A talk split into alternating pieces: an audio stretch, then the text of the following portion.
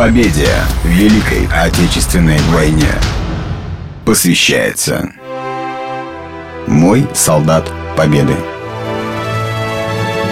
Владислав Петров, Псковская школа номер 9.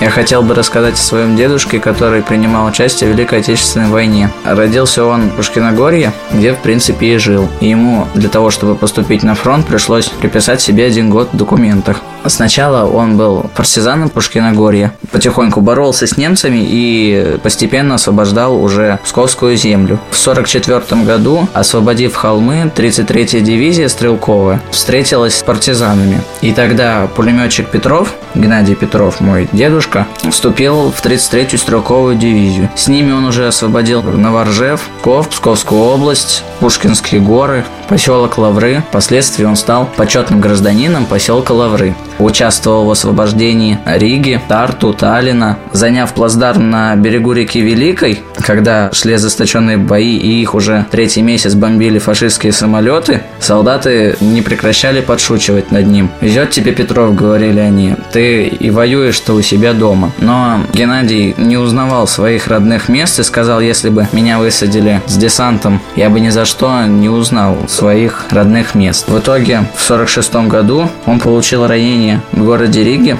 после чего отправился в госпиталь. К сожалению, лично с ним мне повидаться не удалось, потому что умер он в 1997 году. Я горжусь и буду всегда гордиться своим дедушкой.